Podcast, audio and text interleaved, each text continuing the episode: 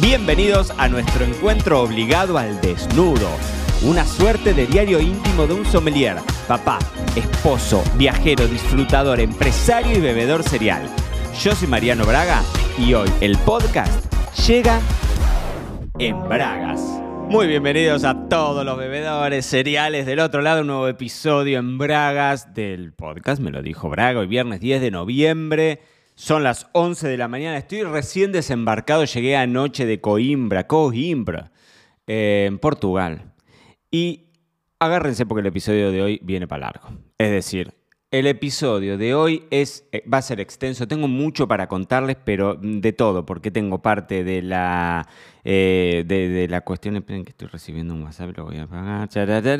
Tengo alguna parte de vinos que les contaré.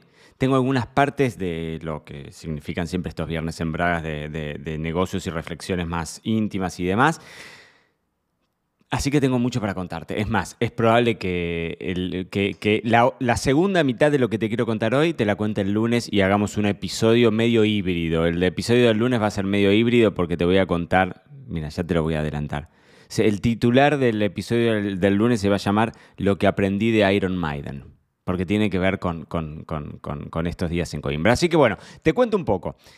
Recién desembarcado de Coimbra, estuve cuatro días en Wine Future, que es un evento muy, muy realmente, digamos, relevante que se hace cada dos años en distintos lugares del mundo. Este año se hizo em, por segunda vez en Portugal, porque ya se había hecho en Porto, pero se hizo en, Coimbra, que es, fue en su momento la capital de Portugal. Tiene una universidad muy vieja, se hizo dentro del convento de San Francisco, que es eh, un, un convento que está, digamos, refaccionado, que está armado tipo centro de convenciones, pero que además tienen lo que era antes la parte del monasterio, digamos. Hay una iglesia y adentro de la iglesia hicimos un par de catas de las que te voy a contar porque realmente eh, espectacular, realmente tremendo. Y muy interesante porque, porque lo que hace este evento es de alguna forma como unificar eh, el, el mundo de los negocios del vino, porque uno plantea, había mucha gente de bodegas y demás, y uno eh, plantean desde la perspectiva del, futuro, ¿no? Hubo muchas charlas que tenían que ver con diversidad, que tenían que ver eh, con la salud, que es un tema súper puesto en el tapete, esto de lo que se empieza a ver de titulares en el New York Times, en donde el vino se lo compara con el tabaco y el titular del New York Times que te dice apenas una pequeña cantidad de alcohol puede ser eh, perjudicial para tu salud. Y entonces esto imagínense que para una industria entera, eh, bueno, te, hace parar las, las antenas de alguna forma, porque si vos en algún momento tuvieses una lo que se llama en el mundo de los negocios una demanda negativa, ¿no? Tenés eh, acciones gubernamentales y empresas y ONGs que están, o sea, como te pasa con el tabaco, que vos compras un atado de cigarrillos y, ves un pulmón eh, con, cáncer de pulmón. Eh, bueno, imagínate esto también aplicado al mundo del vino, ¿no? O sea, son, son cuestiones de, que, que, realmente levantan las alarmas, porque esto termina, termina afectando ni hablar a nivel ventas y demás. Hablamos un poco, que fue para lo que me invitaron a mí, eh, en un panel para hablar de los desafíos de la comunicación de cara a la generación Z o a estas personas que actualmente tienen menos de 30 años y que no están interesados en el mundo del vino y cómo hacer para llegar a ellos, ¿no? Y yo conté un poco mi experiencia y demás, pero toda la gente que está ahí tiene una visión no solamente del, del, que nos gusta el vino, porque de hecho hubo varias cartas interesantes y demás, sino que es algo quizás más profundo también, porque es toda gente relacionada con el negocio del vino. La mayor parte bodegueros, había algunos importadores, había prensa, había muchos inversores en negocios relacionados con el vino. De hecho, cuando llegué, eh, que nos fueron a buscar el transfer, me senté al lado de una persona, así que yo lo tenía y nos pusimos a hablar de la vida, ¿no? En inglés, porque todo e-, e-, era un, señor de San Francisco, empezamos a hablar y yo le contaba un poco lo que hacía y le pregunté, ¿y vos qué haces? Y el tipo me dice, yo soy uno de los accionistas de Vivino. Y yo me quedé, perdón, ¿cómo? Soy uno de los accionistas de Vivino. Si vos no sabés, bebedor será el querido del otro lado. Querido, querida, querida, querida, queridi, del otro lado. Si no sabes qué es Vivino, Vivino es una aplicación que existe desde hace más de una década y es yo te diría que la función, o sea, la aplicación más difundida a nivel mundial, sin lugar a dudas, que, que trabaja en base a un escáner en donde vos le sacas una foto al vino y te identifica toda la información eh, del vino y dónde lo podés comprar y su precio sugerido y críticas de otros eh, consumidores y demás. Y bueno, es, una, es como uno de los grandes líderes, ¿no? De, bueno, es el gran líder de la industria de las aplicaciones, sin lugar a dudas. Y este muchacho estaba metido, o sea, porque vive en Shanghai, Shanghai o Shanghai, y mm, e, es norteamericano él, ¿no? Pero, pero bueno, vive eh, en, China. Y, entonces están metidos en un negocio y me, contaba, claro, fueron dos horas en donde yo le exprimí información para decirme, bueno, contame cuáles son los próximos pasos de Vivino. Vivino era una aplicación cuyo objetivo principal era ese, que vos registraras el vino que estabas tomando para recordarlo. Ahora eso viró y en muchos países del mundo tenés la posibilidad de comprar el vino directamente desde Vivino, entonces se termina transformando más en un e-commerce que en una eh, que, en una plataforma, digamos, para usuarios consumidores finales. Vos siempre tenés que pensar cómo hacer para monetizar eso, ¿no? Para poder transformarlo en un negocio, porque quizás es útil para el, para el cliente o para el consumidor o el usuario de esa aplicación, pero vos como desarrollador quizás no ves nada de dinero. Y entonces ellos ahora en China, que fue para lo que lo invitaron a, él, eh, están desarrollando un negocio eh, China funciona muy bien el tema logístico, en donde vos podés comprar, vos te vas a un restaurante, porque China el consumo de vino es prácticamente 100% centrado en restauración. Es muy poca la cultura que hay en China de la gente que toma vino en su casa, la mayor parte es afuera. Entonces, comprar el vino vos ya previamente sabés y compras el vino y a través de Vivino, Vivino te lo envía directamente al restaurante. Entonces cuando vos llegas al restaurante, otra cultura, ¿no? O sea, hay una premeditación de las salidas y no es que decís, che, nos juntamos y nos vamos a tomar algo. No hay como toda una organización diferente.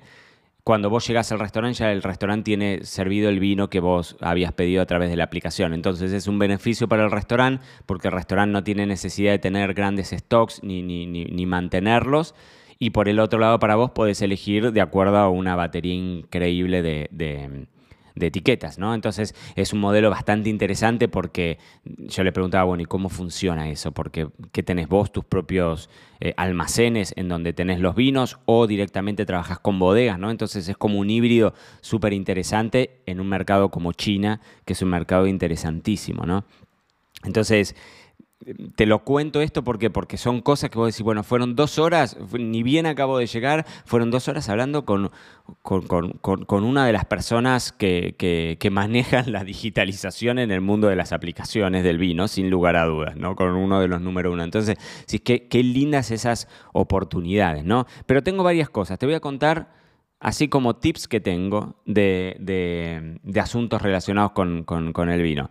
En la cena de inauguración, ah, probamos un vino de una uva autóctona de una denominación de origen que tiene 15 kilómetros cuadrados. Genial, la diversidad. Yo lo escribí ayer en el boletín serial, en nuestra newsletter, que mandamos gratis todos los jueves si no estás suscrito, acá en la descripción del episodio tenés para, suscribirte. Les contaba algunas cuestiones, ¿no? Y es maravillosa la diversidad de variedades de uva autóctonas que tiene Portugal, eso ya es sabido, pero bueno, vas ahí, probás y te das cuenta de que tienen, creo que son alrededor de 250 variedades de uva identificadas, pero uno de esos días probamos un vino, el Quinta do Castro Viña María Teresa, un vino con 54 variedades distintas de uva, o sea, un, un blend de 54 variedades de uva, son los famosos field blends, ¿no? O sea, blends de la misma, en la misma viña mezclamos todo lo que hay, y en la misma viña están mezcladas distintas variedades de uva, ¿no?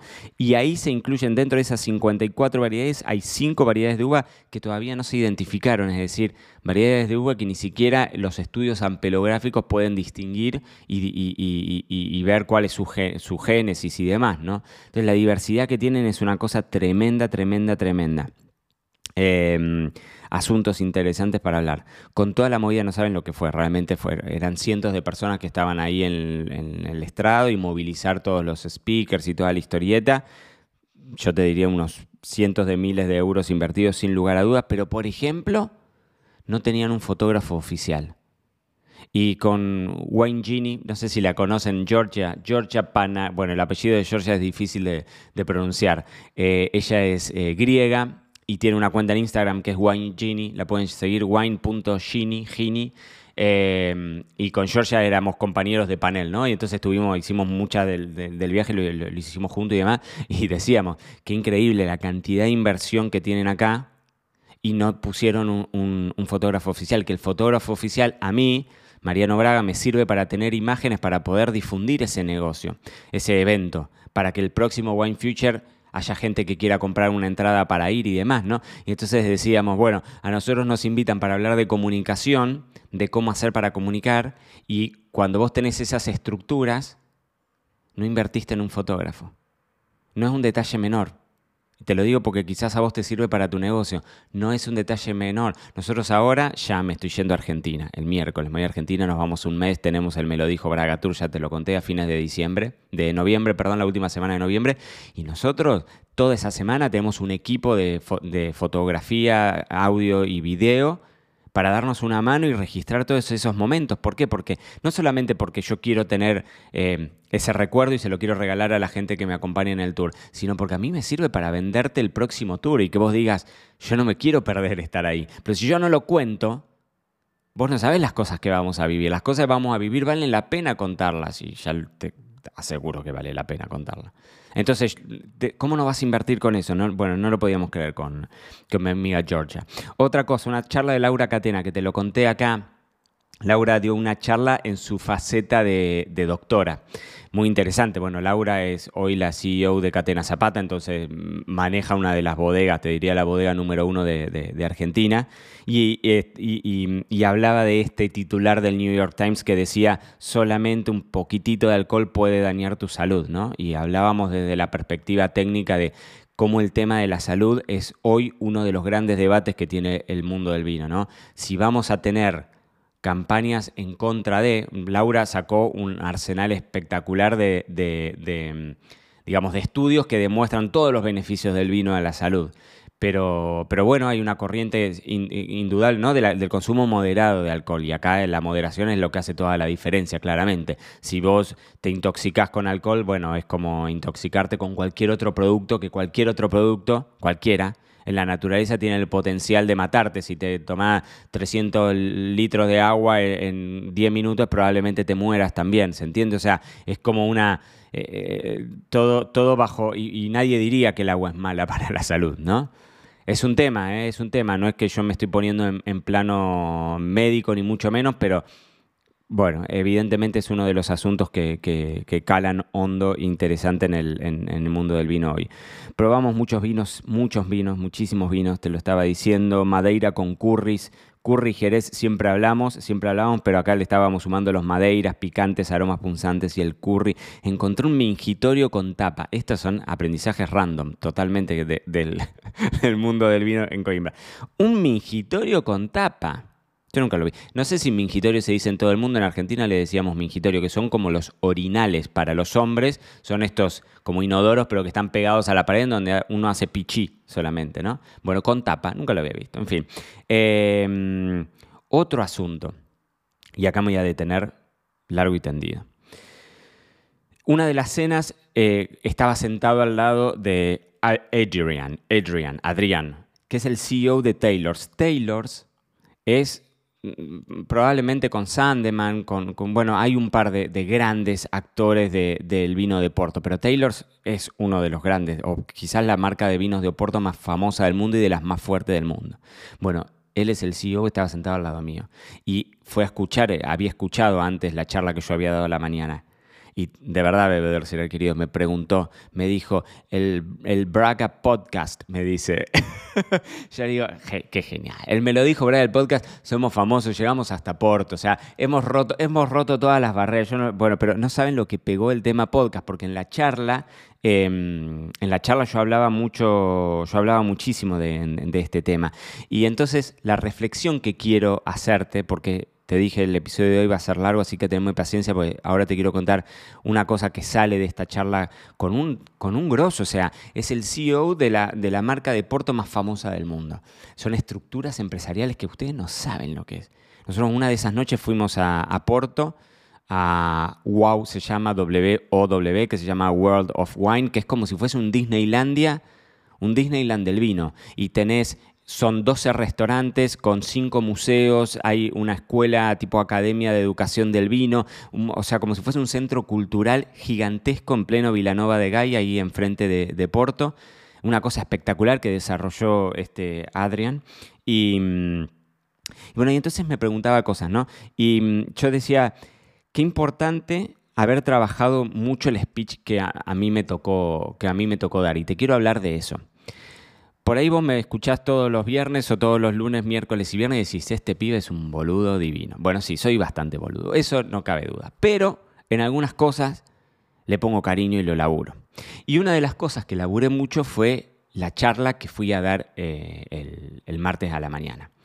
Y la laburé mucho porque yo sabía que iba a estar enfrente a un auditorio completo de cientos de personas que tenían una... Mm, que eran gente interesante y que eso podía ser para mí una fuente de oportunidades laborales, unas puertas que se me abriesen si lo que yo decía era interesante, ¿no? Entonces yo trabajé muchísimo el speech, eh, me, formé mucho hace varios meses que estoy, imagínense que fue también una charla para dar en inglés y yo me siento cómodo hablando en inglés, puedo mantener una conversación perfectamente en inglés, pero no es mi lengua madre. Entonces hay determinadas cosas que las tenés que... Yo tenía siete minutos para hablar, porque éramos un panel de cinco eh, y era una hora total, entonces teníamos cada uno siete minutos más después las preguntas de, ida y vuelta del público. Entonces, en siete minutos tenía que concentrar un montón de asuntos que, que tenían que darle valor al, auditorio, pero por el otro lado que también tenían, tenían un, doble, un, doble objetivo y uno de esos objetivos era posicionarme yo. La mayor parte de la gente que estaba ahí no tenía ni la más bendita idea de, que, de quién era yo. Y si a mí me llaman para hablar de, Instagram, a mí me pueden confundir con una persona que hace seis meses que arrancó con el mundo del vino. Y no tengo nada en contra, al contrario, me parece maravilloso si hace seis meses que estás en el mundo del vino y, y logras una comunidad, te aplaudo y te defiendo y me parece maravilloso. Pero yo tengo 20 años de experiencia que me dan también otra, otras herramientas u otra soltura para manejarme dentro de los negocios del vino, que era lo que yo termina, digamos, quiero ir a venderte, ¿no?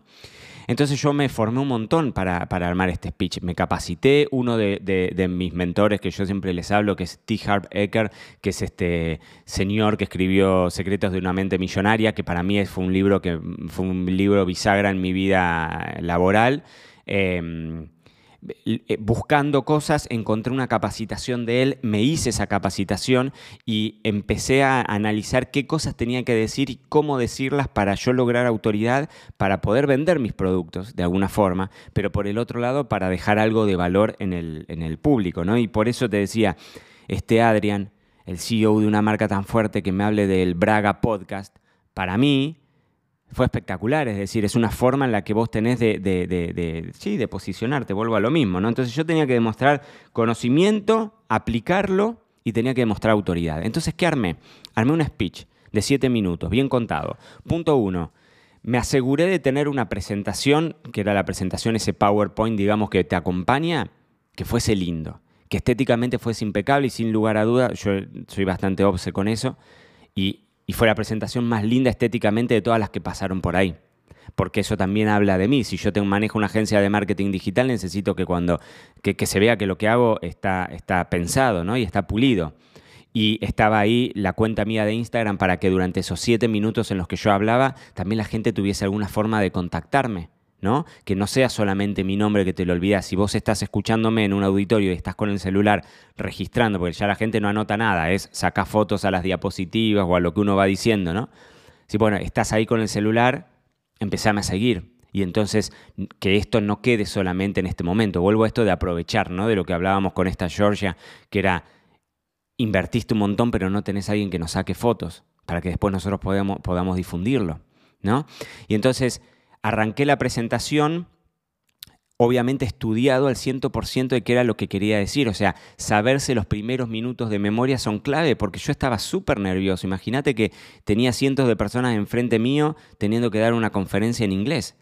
No podía fallar al principio. Si fallas al principio, la cagaste. Es decir, si después ya va fallando en el medio, no importa tanto, pero la primera impresión sí cuenta. Entonces es importante que te lo hayas estudiado. Y las primeras, mis primeras palabras tenían que ser dos preguntas. dos preguntas cuya respuesta del público fuesen un sí. Porque eso te da el famoso rapport, que eso es de siempre cuando, que, uno lo estudia, digamos, cuando estudia eh, oratoria y demás, ¿no? Que la gente pueda verte, copiarte y cuando vos arrancás con dos preguntas que la gente ya para sí misma se las responde de forma positiva y decís sí, parece una pavada lo que te estoy diciendo, pero eso condiciona a la aceptación de la persona que tenés enfrente. Entonces yo arranqué la, conferencia con dos preguntas. Una era eh, la, propuesta, más o menos, yo lo conté en inglés, ¿no? Pero digo, les voy a hacer dos preguntas. Y son dos preguntas muy fáciles. La primera es si vos querés que la gente joven compre las cosas que vos estás ofreciendo. Y ahí, obviamente, todos los que estaban ahí tenían vino y querían ofrecer vino, todos querían que, un joven comprara su vino. Y la segunda pregunta, les decía, es un poquitito más tramposa, pero tiene que ver con el cambio y con cuán dispuesto estás vos a cambiar lo que estás haciendo al día de hoy para satisfacer las necesidades o lo que está buscando un, consumidor más joven. Entonces mi pregunta es, ¿estás dispuesto a cambiar? ¿Entendés que es necesario el cambio en la forma en la que vos estás comunicando hoy para poder llegar a esa gente? Entonces, les decía, si las dos respuestas que tienen ante esas preguntas son positivas, sepan que tenemos un problema. Y entonces mostraba una, nota de Forbes en Estados Unidos, hablando sobre un estudio que hicieron sobre la generación Z, diciendo que esta gente, estos, esta gente entre los 20 y los 30 años actualmente, no han desarrollado el apego por el vino como desarrollaron sus papás. Entonces, ¿qué podemos hacer? Porque tenemos un problema. Y entonces la tercera eh, filmina era mi cara. Y entonces digo, bueno, déjenme presentarme, mi nombre es Mariano Braga, yo tengo 38 años, no soy de la generación Z. Pero cuando empecé a escribir de vinos, hace 20 años, empecé escribiendo para alguna de las revistas más famosas del mundo del vino. Y ahí metí algo de mi autoridad. El que no me conocía se enteró en ese momento que ya hace 20 años que trabajaba en el mundo de, la, de, de los vinos, ¿no? Y entonces contaba esos, mm, yo arranqué hace 20 años a escribir en revistas de vino que murieron todas. Hoy todas esas revistas desaparecieron. Y entonces yo tuve que volcar todo el contenido que hacía en formato escrito en medios digitales. Y eso fue hace 15 años, es decir, yo, Mariano Braga, levanto acá la mano, empecé en el mundo digital hace 15 años. Y entonces les vuelvo a hacer una pregunta al auditorio. ¿Hace cuánto tiempo que ustedes están trabajando lo digital? Bueno, déjenme contarles una historia. Y ahí empezaba a contar una historia de uno de nuestros clientes en Uruguay, un cliente muy grande, que tenía una. que, manejaban. Eh, varias cuentas y tienen uno de los vinos más vendidos de Uruguay, que es un vino en tetra. Y yo no lo sabía hasta ese entonces, y es lo que cuento en la conferencia, pero uno de los grandes, o el cliente número uno del vino en tetra, es la gente joven. Esta misma gente que Forbes dice que no desarrolló el amor por el vino como sus padres. ¿Y por qué? Porque son los chicos más jóvenes que van al boliche, que van a salir, que van a la discoteca, que lo mezclan con vodka, que tienen un presupuesto bajo y ellos van a buscar estos vinos. Entonces, estos clientes nuestros, con que nosotros trabajamos solamente la alta gama, no trabajamos los vinos más económicos, pero tenían un problema con una de sus, eh, de, sus marcas, perdón, con una de sus campañas publicitarias en estos vinos más económicos que em, habían hecho una suerte de sorteo y nos pidieron a nosotros, porque esta campaña no estaba funcionando, que nos pidieron a nosotros nuestra visión. Y entonces nosotros la empezamos a ver al video y el video era espectacular, era súper creativo, estaba bien filmado y demás, pero la empresa, la bodega, se quejaba porque decía que solamente recibían críticas de gente entre los 40 y los 60 años quejándose porque ese era el vino que solían tomar cuando eran más jóvenes y diciendo que no estaban de acuerdo con esos niños o esa gente joven de pelos de colores y de piercings y que no comulgaban con ese video que estaban viendo en televisión. Y entonces me quedé así, haciendo una pausa y haciendo un manejo de los silencios. Que si se darán cuenta, yo intento manejar mucho los silencios en el podcast también. Porque cuando yo hago un silencio, te pone nervioso, decime si no. Te pone nervioso este silencio. Cuando vos haces un silencio, haces que el otro que está del otro lado pare las antenas. Y entonces en un auditorio multitudinario que estaba con, cientos de personas, como te digo, haces un silencio así y decís, ¿televisión? ¿De verdad? Vos a una persona de 20 años le estás hablando por televisión. Esa persona de 20 años dejó la televisión el día que nació. Nunca miró televisión. Estará en YouTube, estará en TikTok, estará en las historias de Instagram más que en el feed de Instagram, pero definitivamente no está en la televisión. Entonces, de verdad, un equipo entero de marketing no se dio cuenta de ese error garrafal que estaban cometiendo. Le hablas a una persona de 20 años en un medio en donde no está. Es como comprarte una cartera Louis Vuitton en, en el supermercado. Claro, no, no, no. Hay un concepto básico del mundo del marketing que es el marketing mix, ¿no? La combinación del producto, el precio, la plaza y la promoción. Producto, precio, plaza y promoción trabajando juntos. Ahora, si tenemos un cambio tan radical en el tipo de cliente que nos está comprando, bueno, es momento de que nosotros empecemos a ver qué es lo que estamos haciendo mal y cómo nos podemos mejorar y dónde podemos hacer ese switch del encare, ¿no? Entonces, era interesante ¿por porque yo por un lado te, te intentaba contar lo, lo, que mi experiencia, dándote la experiencia de mi visión de un error tan, tan usual. Y en un momento, Cristina Mercury, que es una chica italiana que fue la, presentadora y la moderadora de nuestro panel, em, me preguntó, me dijo, y bueno, ¿y qué opinas de la, de la educación en materia digital? Y yo le dije, mirá, otra cosa. Le dije, yo soy argentino, vivo en Marbella y por mi trabajo viajo por todo el mundo. Por mi trabajo viajo por todo el mundo. Soy argentino, pero vivo en Marbella. Yo tenía también que hacer ese parate y que las personas que estaban en ese, eh, en ese auditorio supieran un poco mi background. ¿no? Que aunque que, que, vivo en Marbella, pero que no tengo ningún cliente acá en Marbella, por ejemplo. Y eso te da como una visión también internacional de que si alguien está del otro lado y puede decir, bueno, sí, por ahí este pibe me puede dar una mano en mi negocio también. Entonces decía, no importa en dónde esté, no importa si es Argentina, si es España o en cualquier lugar del mundo al que yo viajo, todavía veo grandes bodegas con em, presupuestos de marketing que son enormes y que sin embargo las cuentas de Instagram las siguen manejando ellos mismos, el dueño o peor todavía el nieto o el sobrino, porque son buenos con el celular. Pero detrás de eso no tenés ningún tipo de estrategia, no sabes para dónde vas. Si vos tenés una bodega del otro lado, es muy probable que tu cuenta de Instagram no sepa para dónde vas y cumplís con el, bueno, tengo que cumplir, tengo que subir algo. Hay tanto para hablar. Después, bueno, fue, después, después la, conversación viró para el lado del podcast y demás, pero, pero estuvo bien, estuvo bien usado. ¿Por qué? Porque yo después lo veía con este CEO de Taylor's, lo veía con el muchacho de Vivino, lo veía con la cantidad de gente de, de vinos de Eslovaquia que se me acercó para hablar de, bodegueros de, mismo Portugal. Y decir, bueno, dejaste una semilla. Yo no sé si el resto de, de, mm, O sea, yo tenía muy en claro a lo que iba, ¿no? Iba y tenía ese objetivo en esos siete minutos de intentar ser lo más asertivo posible y darte el piñón para que te quede claro qué es lo que yo hago y que puedas pensar en mí. Borsani cuando volví ayer me dice, ¿y cuántos negocios cerraste, Braga? Y le digo, no, no, es que eh, no los cerrás en, en el momento, no tenés que ir a cerrar negocios porque esa gente, si terminás haciendo algo, es porque te vuelve a ver, porque te vuelve a ver, porque te vuelve a ver, porque si no hay confianza no puede haber nunca una compra detrás.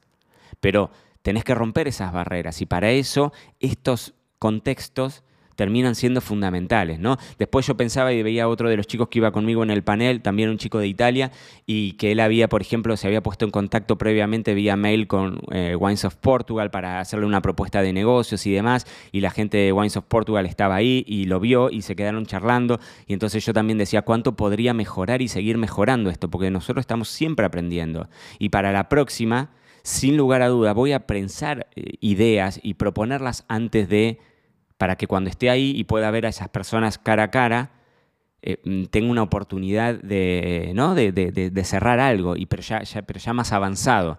Y eso me parece que es todavía una, asignatura pendiente para, para, mm, para hablar.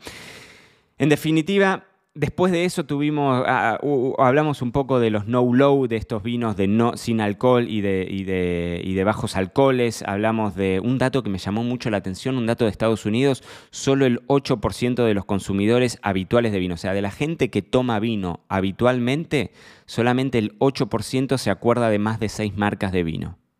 Solo el, solo el 6%. Perdón, sí, solo, solo el 8% de los consumidores de vino habituales saben seis marcas de vino. Y eso me parece que genera, ¿no? Como un despiole en la cabeza interesante. Y las otras cosas, la última, uno de los, de, los em, de, las conversaciones claves, la hizo Bruce Dickinson, el líder de Iron Maiden. Y de eso va el episodio del lunes, que corto ahora, para que no se haga tan largo esto, pero sigo grabando y te voy a contar sobre lo que aprendí de Iron Maiden. Y esto fue todo por hoy. No te olvides suscribirte para no perderte nada y que sigamos construyendo juntos la mayor comunidad de bebedores cereales de habla hispana. Acá te voy a estar esperando en un próximo episodio.